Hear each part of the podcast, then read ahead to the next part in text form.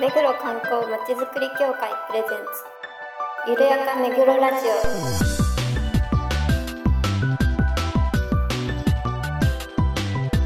この番組は目黒に関することをゲストを交えてゆるやかにお届けする観光トークバラエティです。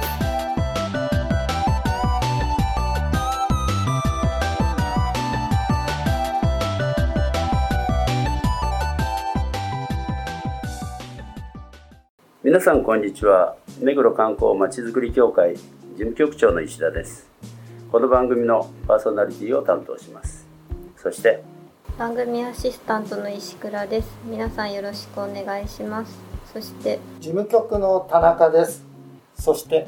事務局の浅野です。そしてはい、井上です。よろしくお願いします。はいよろしくお願いします、えー、目黒観光検定無事終了しましたけどはい。いかがでしたか？感想としいてはかがでしたかっていうのは、はい。あの、まあ、トラブルもなく、無事に積んでよかったなと思います。そうですねちょっと若干、あの、申し込みされてましたけど、あの、実際に試験を受けられなかった方が数名いらっしゃったのが、まあ、ちょっと残念です。ちょっと残念でしたけどね、まあでも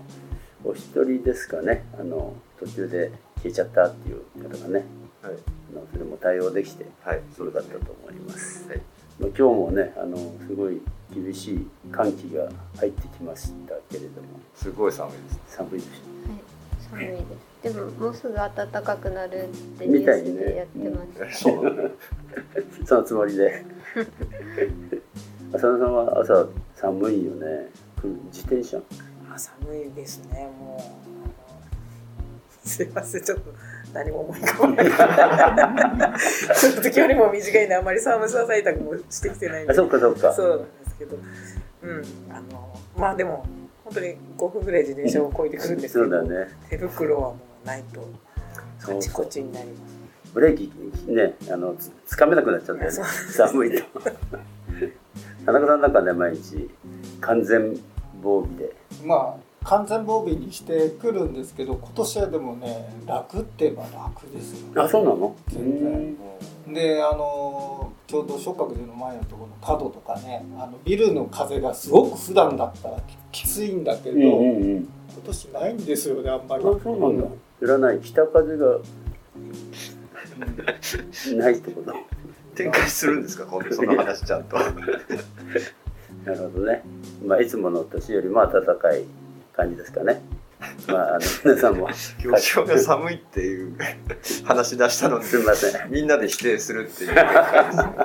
日明日あたりはねちょっと寒いようです、まあ、その後はねあの春めいてくると思いますけどもうすでにねあの何梅の花が咲いてその上のね六天社その上のっていう。この上のね事務所の。事務所の上の六天社っていうね人事がありますけれどもそこの勾配がもう咲いて今満開に近いんじゃないかな。ね。ちょっと早いです。ちょっと早いね。偕楽園もねもう咲き始めてるニュースになりました。桜もちょっと早いかもしれないですね。まあそろそろねお問い合わせもありますけれども春が来るのが待ち遠しい今日この頃でございますが皆さんも風邪対策して過ごしましょう。それではコーナーに行きましょゆるめぐゲストコーナー。このコーナーでは目黒に関係する方をゲストにいろいろなお話を伺います。今回は桜マナーマップなどでもお世話になっている一般社団法人品川観光協会さんをご紹介します。一般社団法人品川観光協会は観光事業の振興を通じて地域の活性化や産業の発展を目指し1997年に設立されました。品川観光大使のサンリオのシナシナモロールですよねうそうだねあ、そうなんだ。シナモンロールじゃないの？うえシナモンロールじゃないの？ん、うん、何ロール？シナモロールじゃんシナモロールですそうなんだ。えそうなの？ずっと知らサンなかった。リオのキャラクターとねはそうそうなんだよね、うん品川観光大使のサンリオのシナモロールや二十歳の龍馬品川観光協会の職員をモデルにしたシナニャンなどシナニャン？言いづらモデルにしたシナニャンなどさまざまなキャラクターを活用して品川を盛り上げています。局長と井上が品川観光協会にお伺いし事務局次長の大島さんと観光アドバイザーの益子さんにお話を伺ってきましたのでお聞きください。えー本日は品川観光協会にお邪魔してえー井上とお邪魔しています本日お会いしてくださるのは大島事務局次長さんと益子さんね、よろしくお願いいたします。よろしくお願いしますすみません、お忙しいところね、あのお時間いただいて。まずはあの品川観光協会の概要みたいな、まあ成り立ちからでもいいんですけど、はい。今こんなことやってるよっていうのがあれば教えていただいてよろしいでしょあの、もともとはですね、はい。えっと、観光協会、町の、あの、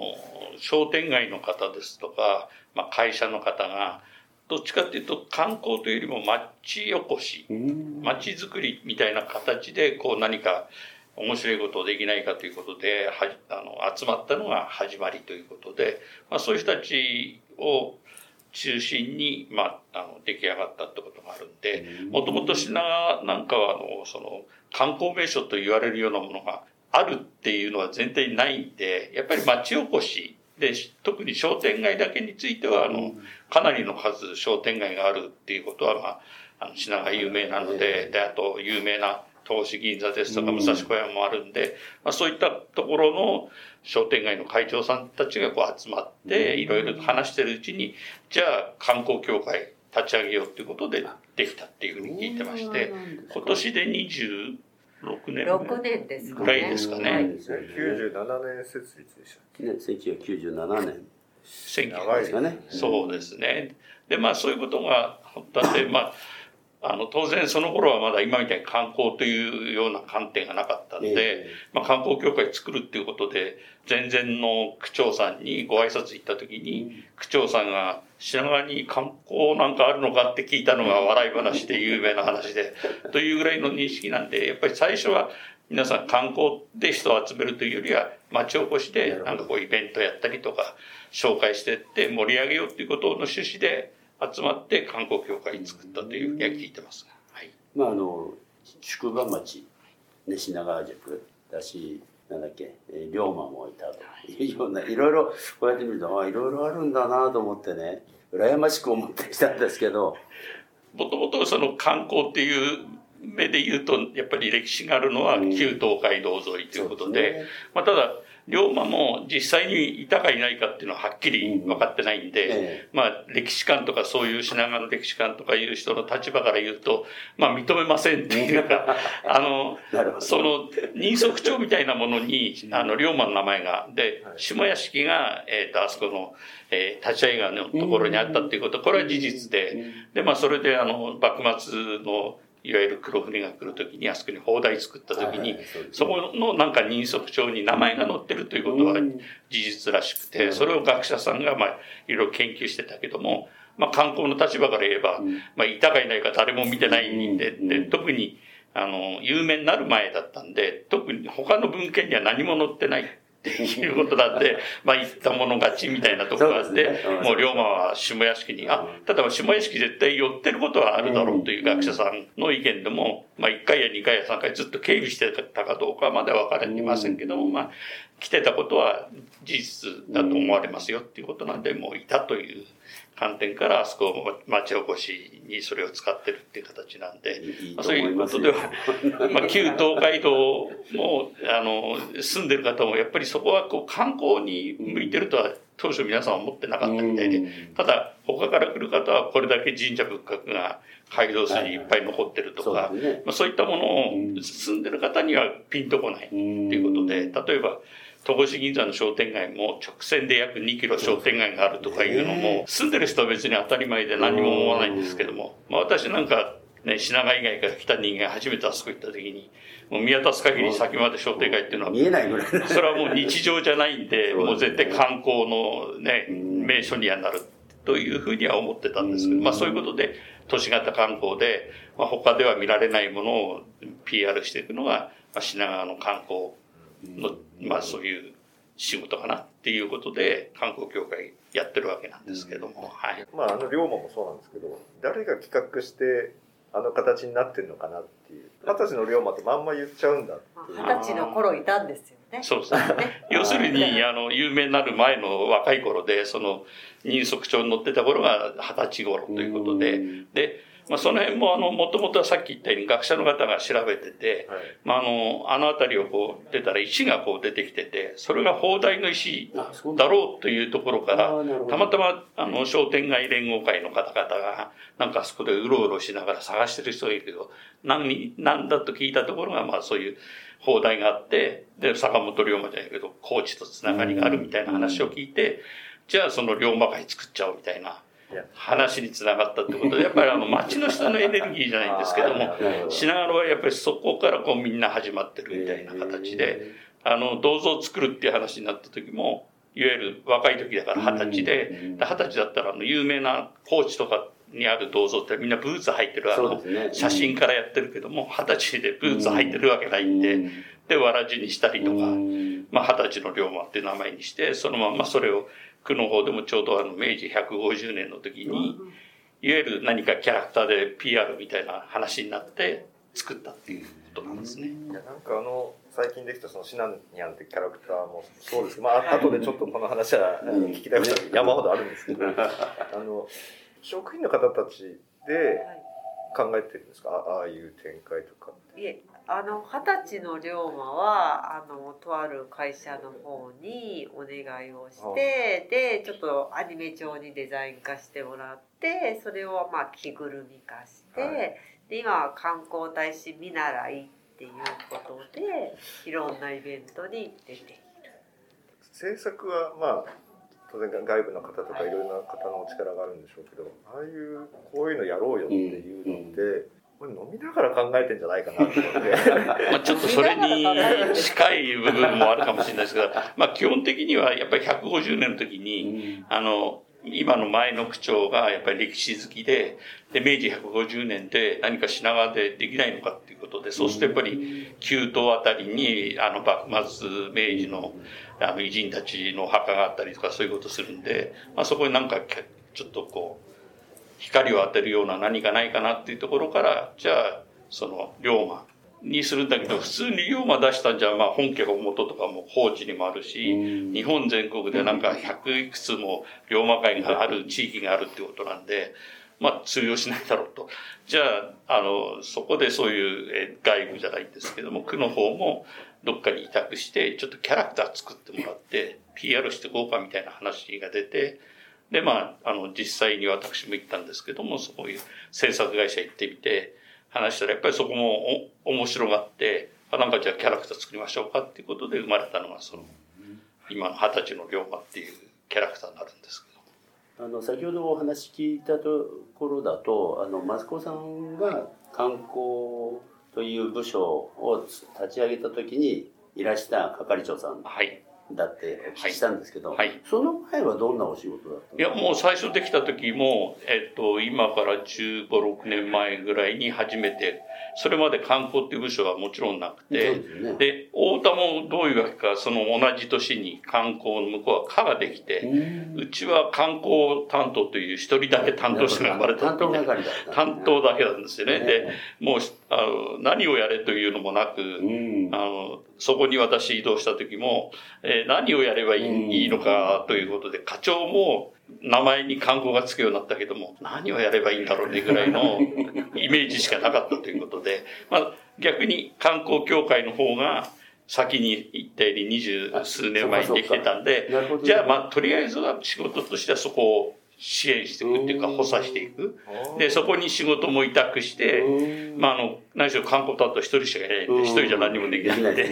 あの、いろんなことを、例えばパンフレット作りとかそういうことで、まあ、それまでも部署がなくてもそういうことでは委託してちょっとやってもらったりとかしてたんですけども、それをもっと本格的にいろんな街歩き事業とか、えーそういうパンフレット作りを観光協会にどんどん委託していくで、まあ、そういうことで始まって、やっぱり天気は、あの、例の、東京オリンピックが決まったっていうから、はい。まあ、予算も、あの、どんどん増えて、うん。で、インバウンドの仕事もどんどん増えてということで、もう本当に最初立ち上がった頃の10倍、20倍ぐらいの予算がつくようになってきたのは最近の話ってことですね。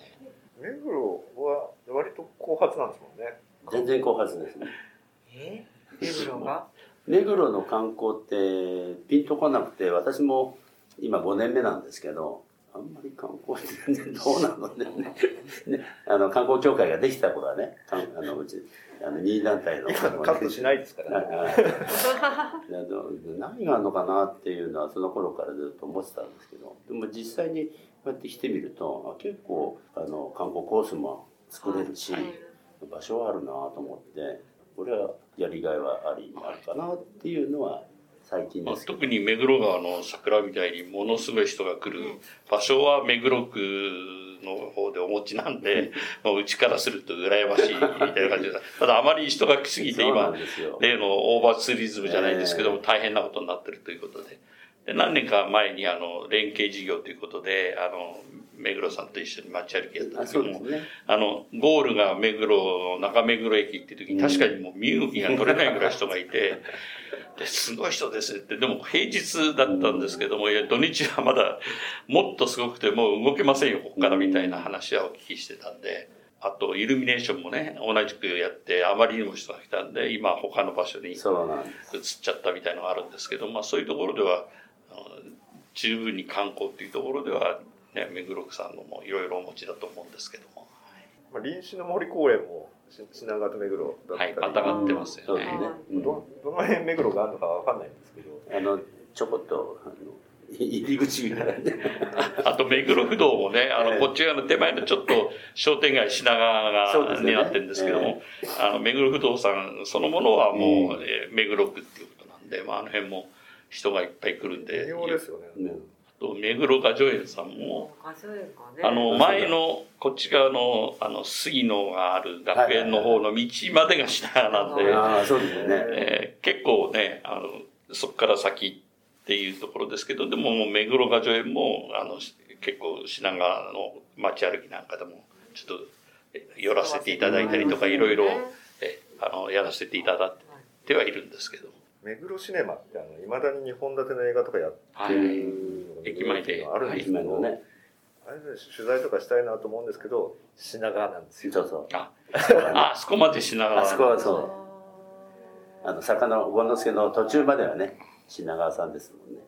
グレーということでやっちゃえばいいのかなみたいな。まあ、あなんのかその辺はねえー区境は関係なしにって、あの、品川の観光協会も、やっぱりそういうことで、品川の観光協会のメンバーに、もうプリンスホテルさん入ってもらったりとかしてるけど、あそこは港区なんで、ご存知の通り、まあ、あの、あの辺の駅周りは全部港区ですけども、関係なく、それであの、行政区の漢字は使わずに、ひらがなで品川にした理由は、昔の品川エリアっていうところでみんなで盛り上げていきましょうという、その辺があの、行政が立ち上げた観光協会じゃなくて、そういうもの好きで盛り上げたいって人たちが集まったところなんで、そういう人たちが中心に今でも、区からあのいっぱい委託事業が受けてるけども、理事の人たちはみんなそういう人たちが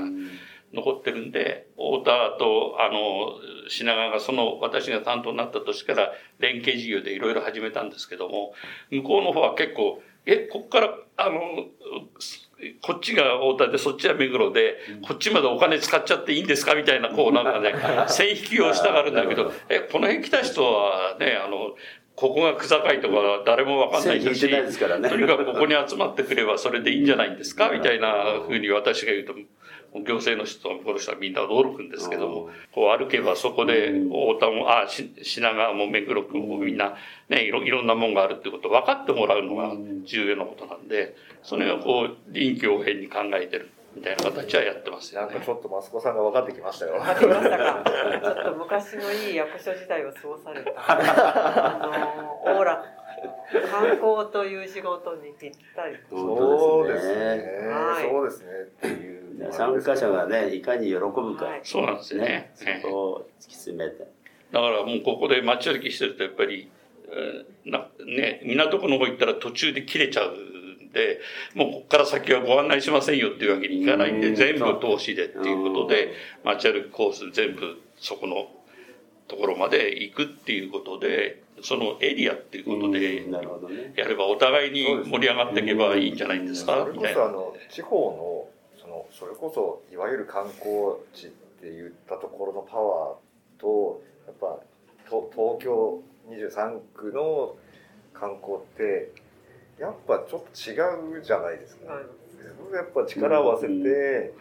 そらそうですよね。うんだから目黒との一緒の観光マップとかはすごくいい例で、うん。昔品川区の観光マップも品川区だけで区外はもう真っ白真っ白で。ななまあ どこも今でもそうだと思うんですけど大体他の地域は真っ白でうん。その先どうなってんだっていうのは本当は知りたい人がいてでこの先はどっか他の駅でゴールできるのかどうかまで知りたいわけなんで。でまあ、そういうことであの一緒に作らせていただいてるあのマップももう全部こう入れた方がっていうことでやるとやっぱり他のところがみんな驚くじゃないけども、えここれいいんですか？ってであの部数とかそういうことを全然気にしないしお金はそういうことで折半すればいいんじゃないですか？ぐらいの感じで。区その区によってね。区の連携っていうのは結構やっぱり大きな課題で。うんただただはい。いや前向きにやっぱり進めていかなきゃ、うん。せっかくね23区なんかは隣り合ってるし。そうですね。面白いコンテンツがそれぞれ持っているので、合わせればお客さんにとっては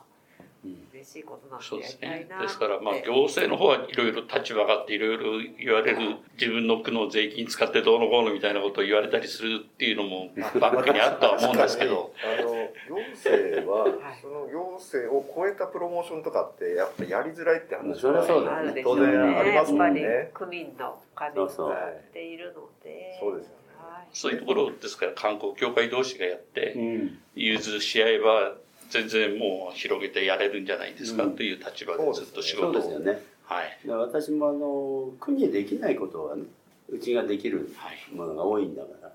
あの何でも言ってくださいとは言ってるんですけどね区には。大島さんは、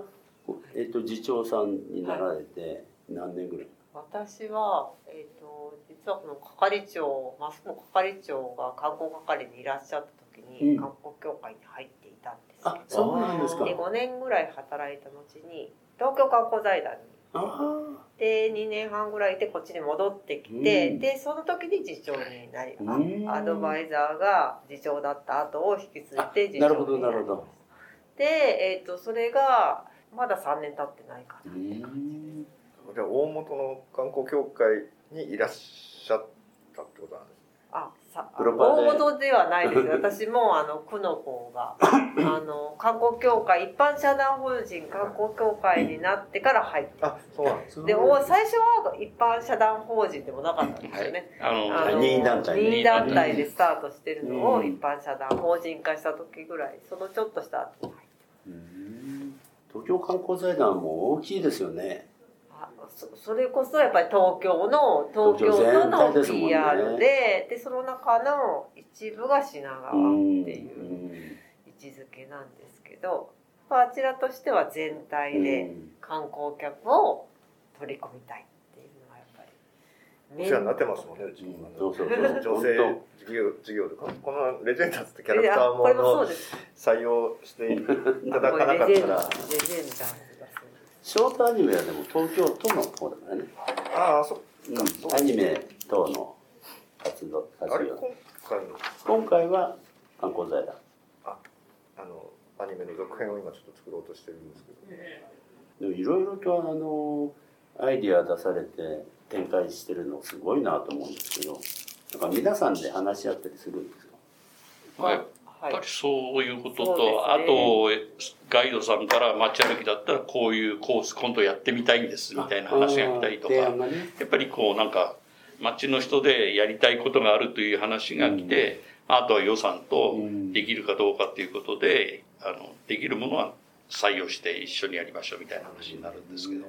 なんかあのコンテンツすごくいっぱいあって結構ちゃんとお金かけて作られてるなってものとあの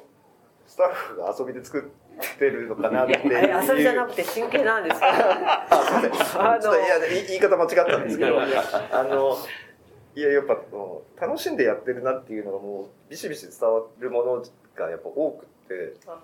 なんかあれです。地域のえっ、と、まあ、それそれちょっと東京観光財団の時に学んだんですけどプロモノって言ってうん。社会貢献の意識を持ってちょっと入ってくださる若い人たちのアイディアっていうのを結構使わせていただいていてで結構若い人たちもそういう人たちにとだと話も盛り上がっていうようなのがちょっと生きてきたかなってうんいやなんか自由そうだなって。あ やっぱりさっき言ったように立ち上がりが町の人なんで、で、まあ、今かなり皆さん年配になってきたから、パワーは衰えたんですけども、考え方としては、もうあの、バッターボックス立ったらバ、バット振らなきゃあーバット、振らなきゃ当たったか当たんないか分かんないのに、あの、企画だけでこれはダメだとかいるだけは予想よっていう人たちがやっぱり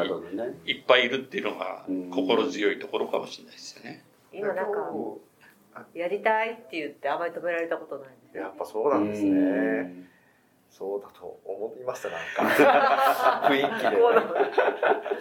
わかんないですけどねまた変わっちゃうかもしれないです区の方ももう観光協会そういうことで委託っていうか、うん。始めたんで、まあ、今までオリンピックまでの間は結構こういうのどうでしょうみたいな話持っていくと、予算つけてとか委託で出してくれたけどこれから先はちょっと分かんないですね、うん厳しいかもしれない。もうそんな自由にとか当たるか当たらないかやってもいいよみたいな風にはなるかどうかはこの先はちょっと分かんないです。今まではそういうのはずっとあの私が担当やった時からとにかくいいんじゃないやってみればみたいなね。あのでお金が足りなきゃ足りないなりにとりあえずやってみましょうみたいなことではいろんなことにチャレンジしてるっていうことはありますよね。これを機会にちょっといろいろそうです教えていねただきたいなとは思っておます。互いにね、はい。何かいあろいろできればいいかなと。思ってまあ、この後続きでなんかこう聞きたい金銭面でも何でもあれば 何でもお答えしますけど。かあまり責任がないからだって示して笑っちゃいます。よ。公式 LINE スタンプ、はいあの始められてはい。まだそんなに日が経ってないんですけど全然できたばっかりですよ。もうなぜ1万人近くぼ僕もちょっと登録させてもらい LINE でましたけど。すよね、はいはい。LINE 自体はもっと前からやり始めてあそうスタなんッですフがスタッフが最近作っ初めてで。へでー LINE は基本的に、えっと謎解きとかああいう、街の仕掛けをやってるそういう風なあのツアーが好きそうな人と、はいはい。シナモロールファンの2つの層に焦点当てうん。て、ターゲット当てていろいろ告知をそこで、でえっと、あんまりやりすぎると、うん。あのブロックされちゃうのでいろいろタイミングを考えつつ一応そこに標準を当ててやってます。でちょっとそこにシナニャンを今初めて入れ込んだらやっぱりブロック数がバッと増えたので、うん。増えるんですね。やっぱりまあそれはそれで仕方ないことなのかなとは思っていて。はい。で、まあ、どうこれから活用していこうかなっていうところではあったんですけど。あの新キャラのシナニャンって、はい。あの職員の方がモデルっていうのは これはあれなんですかねあの秘密なんですか？あいやしょ職員がモデルっていうのはあの公式ではい。発表されてますけど、はい、誰かってどんなそうですすぐ知ってる人はすぐ分かりますよね。ノートライトますけどあ、ねそうですか。体型だけのまあ、まあ謎の方がいいんですかねやっぱ。そうですうんそうね。そうですね。なんとなくあの察しのいい人はなんか分かりそうなわかりそうです。多分ねはい。じゃあぜひ今後ともよろしくお願いします。本日はありがとうございました。はい品川観光協会大島事務局次長さんと息子さんにお話を伺いました。どうもありがとうございました。ありがとうございましたはい、ということでね、あの大島事務局次長、それからマスコさんね、ありがとうございました。とてもね、あの興味深いお話をいただいて、マスコさんは本当にいろいろ知ってますね。まあ品川区の初の観光係っていう、そうそうそう。担当でねあの切り抜けてきたようですから本当に楽しいお話ありがとうございました。井上さんどう感じました？あの初めて品川あじゃあ観光協会、ん他の方とちょっとお話ができてよかったなと思うんですけど特に品川観光協会さんはうちと雰囲気近いのかなっていう、うん。あそうそう。楽しくかもしれない。みんなでやろうみたいなところが、うん性松子さんもね。格がうちと近いそう言ってたはい。もっといろいろお話聞きたいなっていう魅力的な人たち、ただあの前はね街歩きなんかも一緒にやってたということなんでうちとね、まあ、今後もねあのそういうところで連携できたらいいなとは思ってますけど、ね、でも楽しいお話伺えてよかったです。ね今後ともあの隣接のね観光協会さんと連携していければなと思っていますのでご期待ください。告知はありますか？観光検定の合格者の方にカードホルダーと合格証をはいはい。お送りするんですけど、うん。これから印刷するので2月中旬ぐらいにはお手元にお送りできるかなと思いますので楽しみに待っていただければと思います。一生懸命急ぎますのでお待ちください。番組では皆さんのご感想ご要望をお待ちしていますメールアドレスビルメグアットマーク目黒観光ドットコムまでお送りください。